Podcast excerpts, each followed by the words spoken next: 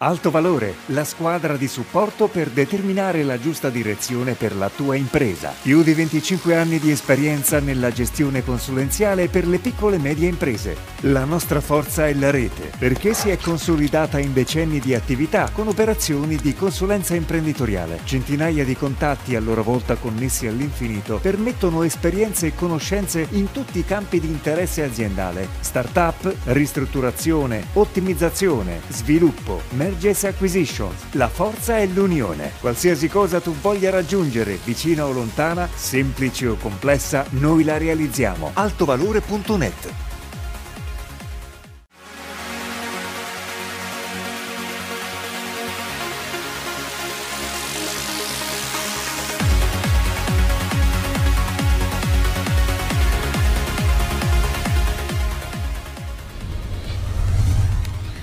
appuntamento settimanale con Alto Valore, ben ritrovati, puntata speciale, quella di questa sera in cui parleremo di una delle tematiche insomma, più discusse di questo periodo, la digitalizzazione, un argomento cardine anche del PNRR, il Piano Nazionale di Ripresa e Resilienza. In particolare analizzeremo l'aspetto riguardante i social media e l'intelligenza artificiale a supporto del Made in Italy. Lo faremo come sempre grazie anche al supporto dei nostri esperti in studio, quindi vado subito a salutare Emanuele Frontoni, buonasera, buonasera. docente dell'Università Politecnica delle Marche e dell'Università di Macerata, co-director RAI Lab, Università Politecnica delle Marche, poi Marina Paolanti, ricercatrice Università di Macerata e RAI Lab, Università Politecnica delle Marche, buonasera, buonasera. buonasera. e Pierluigi Milantoni, fondatore buonasera. di Alto Valore. Buonasera. Dunque mm, partiamo come sempre nel creare un quadro un po' oh, in generale su questo argomento che è vastissimo, potremmo parlare davvero di tutto perché sul piatto col PNRR sono stati stanziati quasi 10 miliardi di euro per la digitalizzazione della pubblica amministrazione ma il budget più grande è stato riservato alla, alla trasformazione digitale, quindi la digitalizzazione appunto delle imprese a cui sono stati destinati 24 miliardi di euro. Il focus è dunque incentrato sul sistema produttivo in qualche modo. Si prevedono significativi interventi Pierluigi Milantoni con uh, incentivi per investimenti in tecnologie 4.0, trasformazione, innovazione aziendale, insomma robotica e quant'altro. Sicuramente è fondamentale che le nostre imprese eh, affrontino questo percorso con determinazione per far sì che possano essere sempre più competitive sul mercato. Senza digitalizzazione oggi, quindi senza tutti questi strumenti che riguardano la digitalizzazione è difficile pensare di poter competere a livello non solo globale ma anche locale, dico, no? in qualche maniera. Quindi sono strumenti che portano una ulteriore ottimizzazione delle risorse e capacità poi di rappresentarsi bene sul mercato. In particolar modo eh, questi strumenti non riguardano solo l'industria 4.0, quindi i macchinari e la, e la robotica, ma anche tanti altri eh, aspetti che ehm, poi abbiamo sotto mano tutti i giorni noi anche come utenti quando guardiamo i telefonini, certo. utilizziamo i social media e là dentro c'è un mondo eh, fantastico per le aziende per poter poi eh, assumere e acquisire informazioni anche grazie alla digitalizzazione. No? Quindi là dentro hai delle informazioni che tutti noi pubblichiamo e, no, in qualche maniera evidenziamo e quindi sono disponibili per chi è in grado di analizzarle per avere delle, dei suggerimenti su come si sta muovendo il mercato. Quello che noi come alto valore cerchiamo di agevolare è comunque diciamo, la connessione tra il mondo delle imprese e il mondo delle università e dei laboratori, di, dei laboratori di ricerca. Ecco, questo per noi è fondamentale perché... Lavoro sinergico. Ecco. Sì, è un lavoro sinergico perché effettivamente abbiamo questo mondo, tra l'altro con eccellenze vicino a noi, no? l'Università sì. Politecnica delle Marche, l'Università di Macerata, che lavorano su questi argomenti specifici, quindi eh, dire, è una risorsa che deve in qualche maniera arrivare no, alle nostre aziende per eh, impattare poi sul territorio, sul mercato eh, delle aziende nostre locali. Anche perché eh, si parla appunto di eh, trasformazione, di digitalizzazione appunto, ma non sappiamo nel quotidiano, nella realtà ordinaria a cui tutti poi accediamo normalmente, quanto essa sia già parte integrante della nostra vita, non stiamo parlando del futuro come se le macchine volassero, ma ne, lo dico ovviamente soprattutto per il nostro pubblico a casa, eh, l'esempio dei social è utile proprio per comprendere come in realtà noi già siamo in una fase in cui accediamo a delle informazioni. Ecco, questo processo naturalmente poi si trasferisce anche sulle eh, imprese. Professore, coniugare l'intelligenza artificiale con il Made in Italy può essere una strategia dunque? Assolutamente sì. E io ringrazio Alto Valore sia per l'invito qui insieme con voi, ma anche perché questo stimolo alla collaborazione ci permette oggi di avere tante collaborazioni su scala nazionale, ma anche su scala internazionale, proprio nei mondi ad esempio del Made in Italy. E come sapete è un settore di cruciale eh, importanza per il nostro territorio e per tutto il sistema nazionale. E questo settore ha un tema, o almeno alcuni temi molto rilevanti. Uno è quello della creatività, la caccia continua ai nuovi prodotti, alle nuove idee e questa creatività oggi può essere molto supportata da sistemi automatici, c'è sempre l'uomo in mezzo, c'è molta capacità umana, ma questa capacità umana deve confrontarsi col fatto che eh, alcune idee provengono da altri settori o alcuni suggerimenti provengono da sistemi automatici che analizzano dati.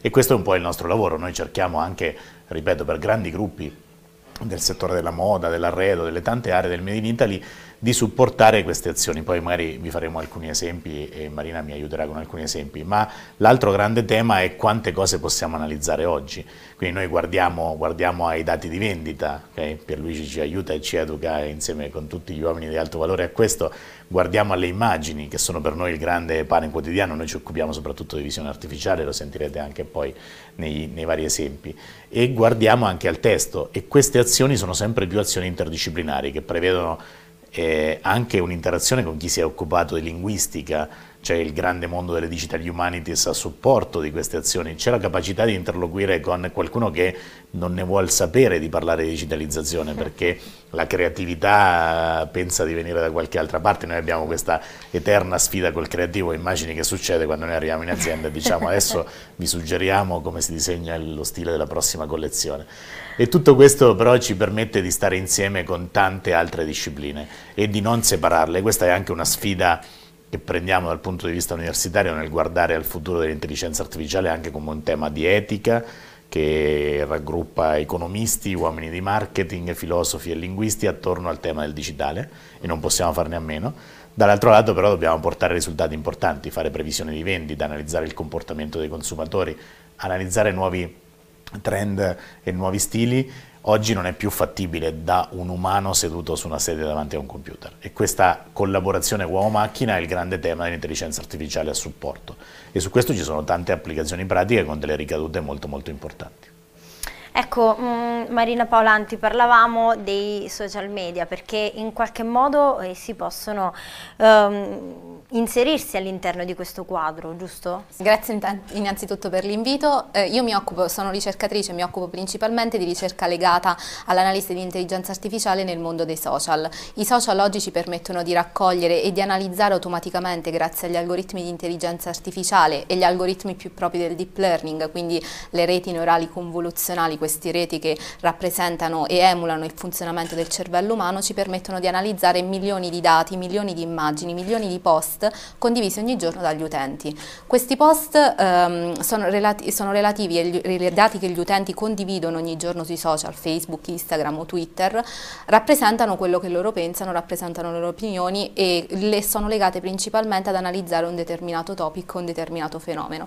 Giusto per farvi un esempio legato magari a un mondo che più propriamente ci appartiene, che è quello della moda, eh, che, è un, che è anche un mondo che mi piace abbastanza, il mondo legato alla moda oggi ci permette di analizzare e di e valutare i, i, trend che sono condivisi ogni giorno dagli influencer. Questi trend appartengono non solo eh, a trend legati principalmente a qual è il colore dominante di un'immagine, a qual è il colore predominante magari nella prossima primavera estate 2022, ma anche più legati al mondo, ehm, a cosa succede nel mondo, quindi riusciamo a stimare, riusciamo ad analizzare anche la geolocalizzazione che è un dato molto importante perché noi certo. riusciamo a raccogliere sui social anche questo dato che viene condiviso, se viene condiviso e analizzando possiamo sapere qual è la tendenza magari in un quartiere come ad esempio Brick Lane a Londra oppure nei quartieri moderioli di Tokyo o più quelli asiatici eh, cinesi. Ecco, dunque questo poi serve anche un po' per eh, comprendere, se, se, così vogliamo definire, i competitor, e, mh, mm, insomma tutto un mercato che si apre davanti a questi dati. Assolutamente, ma questo è possibile non solo raccogliendo dati dal mondo social, quindi dati magari nel mondo moda provenienti più da Instagram in quanto è il certo. social di riferimento, ma è possibile anche raccogliendo dati e collezionando dati che vengono dal mondo degli retailers, proprio per valutare i competitor, qual è il prodotto più venduto, quali, quali sono le fasce di prezzo che magari una borsa può avere nei diversi brand e, e questo si, si, colloca e mh, ci permette anche di analizzare molto bene eh, la l'andamento dei competitor e di fare delle analisi proprio dei confronti di questo tipo tra diversi brand. D'altronde sappiamo poi che la moda, uno stesso marchio in diversi paesi propone diversi... Ehm, diverse modalità no? per, le, per, le, collezioni che poi vanno in, uh, in, produzione e sicuramente da come ci dice lei, da come ci spiega lei, questo è fondamentale con semplice click, adesso semplificando al massimo ovviamente. Sì, semplificando al massimo, però in realtà è proprio così. Noi riusciamo ad allenare le nostre reti, perché le reti poi si basano su un processo fondamentale che è di allenamento, in cui imparano dagli esempi che noi forniamo a queste reti e grazie a questi esempi le reti poi sono in grado di riconoscere nuovi trend emergenti, valutare quali sono quelli attuali e magari giudicare anche se c'è qualche trend più strano da segnalare ai vari stilisti. Niente, come vestirsi al esatto. matrimonio, tipo? Lì ci spostiamo verso più il mondo... Eh, dei recommender system uh, dove ci suggeriscono cosa indossare. Il dove outfit. Esatto, possiamo comporre il giusto outfit per l'occasione d'uso. Ecco. bisogno. Assolutamente, ormai ci sarà sicuramente, presto andremo a vedere con un'app magari proprio come vestirsi in base alla, alle diverse occasioni. Eh, professore, lei mh, parlava di un argomento che anche per i nostri telespettatori penso sia fondamentale sottolineare, cioè un utilizzo etico dell'intelligenza artificiale perché ricordiamolo comunque eh, le tecnologie più avanzate sono oh, sempre mm, sotto il controllo umano, non, non, si parla di intelligenza artificiale come di un eh, qualcosa, mi piace sottolinearlo perché per tanti è ancora un pianeta sconosciuto, ma si parla di un qualcosa a supporto dell'uomo e non eh, in sostituzione di. Assolutamente sì, su questo siamo anche fortunati, la Commissione europea su scala mondiale ormai vanta questo primato, l'altro un primato legato a una ricercatrice molto famosa in giro per il mondo, nata e cresciuta ad Ancona, che la professoressa Rossi, e questo primato oggi inizia a definire delle linee guida, delle linee guida rispetto a un'intelligenza artificiale etica. E queste linee guida saranno anche un lavoro interessante per alto valore per chi come Pierluigi deve poi supportare le aziende a fare questi passaggi. La storia sarà simile a quella del GDPR, della produzione della privacy dei dati. Certo. Noi dovremmo avere degli algoritmi che verranno in qualche maniera certificati rispetto a una loro trasparenza, intellegibilità, eh, non bias, la chiamiamo in gergo tecnico, che vuol dire che magari non, non, classifica in maniera differente borse da donna e borse da uomo, che non fa questioni di genere, eccetera, eccetera. Non è un'operazione banale, c'è un intero filone. Certo su tutto questo, tra l'altro in maniera stupefacente per noi che siamo degli informatici, guidato dai filosofi che si occupano ormai in maniera molto pesante insieme con molti giuristi di etica dell'intelligenza artificiale. Ecco, sembrerebbe quasi un paradosso, cioè la filosofia che si occupa di intelligenza artificiale, invece forse questa è proprio la nuova sfida. Assolutamente. Se noi limitiamo le nostre sfide per il futuro agli informatici che si occupano di intelligenza artificiale avremo fallito di digitalizzazione in generale.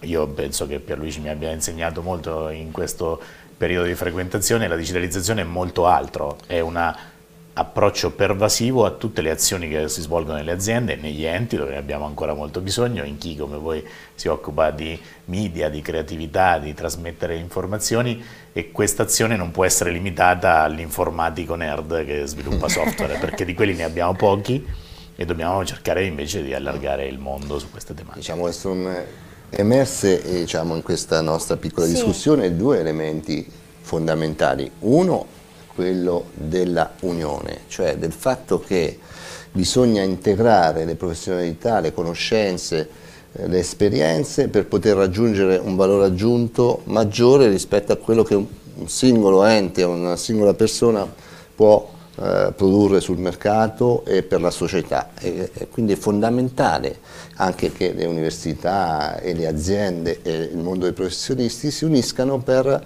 raggiungere risultati di alto livello. La seconda è quella della filosofia, perché effettivamente che succede? Che eh, mondo d'oggi eh, non è più necessario essere specialisti in un settore, bisogna essere in grado di abbracciare un po' a 360 gradi come sta evolvendo il nostro mondo e se tu hai un'apertura mentale che appunto diciamo, in qualche maniera la materia filosofica ti concede, ti dà, ti, ti, sì, a quel punto su, hai la possibilità di integrare la tua professionalità specifica però in un mondo che sta evolvendo in maniera veloce e quindi essere in grado anche di fare consulenza in maniera più, eh, più positiva, più puntuale. Più, esatto, più puntuale, ma anche insegnare piuttosto che sviluppare progetti no, in maniera più efficiente, efficace. Sì. Lo, lo, lo, sintetizzo, un grande allenamento a lavorare insieme per creare valore, ecco. anzi altro, altro, altro valore. Mm, in conclusione, quindi sicuramente i social possono essere un uh, importante supporto anche per il marketing, lo stiamo già vedendo. Professore, ehm, sì, mm, Marina Paolanti. Sì, assolutamente, assolutamente. Consentono anche di creare dei sistemi di supporto alle decisioni che sono poi fondamentali per chi dovrà effettivamente prendere una decisione e sapere, avere anche coscienza di quello che si dice sui social, perché oggi gran parte delle nostre opinioni le condividiamo proprio su internet. Ecco, mm, tutto ciò che abbiamo detto poi sarà, o è anzi, eh, bisogna trasferirlo nelle piccole e medie imprese che paradossalmente spesso sono un po', eh, come lei parlava del creativo, sono un po' il... Um, l'ostacolo più grande da, da superare. superare. Sì, diciamo che eh, allora, intanto il mondo sta cambiando anche per le piccole e medie imprese, perché dico sempre, ormai da diversi anni, che se l'imprenditore no, nel recepire certe uh, situazioni del mercato, dell'economia, della società, se non ci arriva per visione, prima o poi ci arriva per necessità. Eh già. Ecco, quindi questo già è un punto di partenza e quindi sempre più saranno spinti imprenditori ad arrivare a, diciamo, a acquisire queste cose, la digitalizzazione e quant'altro, l'economia circolare, no? eh, la valorizzazione della, delle risorse umane per visione ma anche per emulazione, perché adesso vedo che la digitalizzazione, no, Emanuele, ce la richiedono anche le piccolissime aziende, sì, no? sì. il falegname sotto casa che magari vede no, che il mondo si sta muovendo in quella direzione, c'è molta pubblicità in tal senso, molta promozione e quindi di conseguenza anche lui vorrebbe digitalizzare la propria azienda. No? Quindi questo secondo me è un modo per superare no, questi ostacoli. Poi c'è la questione delle risorse, cioè tanto queste cose costano in qualche maniera, anche se l'università ci aiuta no? in qualche maniera a calmierare un po' questi costi, però eh, allora là il piccolo c'è qualche difficoltà, ma questo è un altro discorso. Che magari affronteremo in un'altra puntata, quindi siamo giunti al termine, grazie innanzitutto per aver contribuito a creare questo quadro completo di questo aspetto, almeno della digitalizzazione, quindi ringrazio gli ospiti di questa sera, Emanuele Frontoni, grazie, grazie mille, grazie. Marina Paolanti, grazie mille, e Pierluigi Milantoni, grazie, grazie per essere stati con noi, ricordo che eh, quest anche questa puntata sarà visibile sui social, appunto mi ricollego al all'argomento di questa sera, quindi questi contenuti saranno disponibili anche sulla pagina Facebook Alto Valore e invece la prossima puntata è alla prossima settimana come sempre sul canale 11 alle ore 20. Buon proseguimento di serata.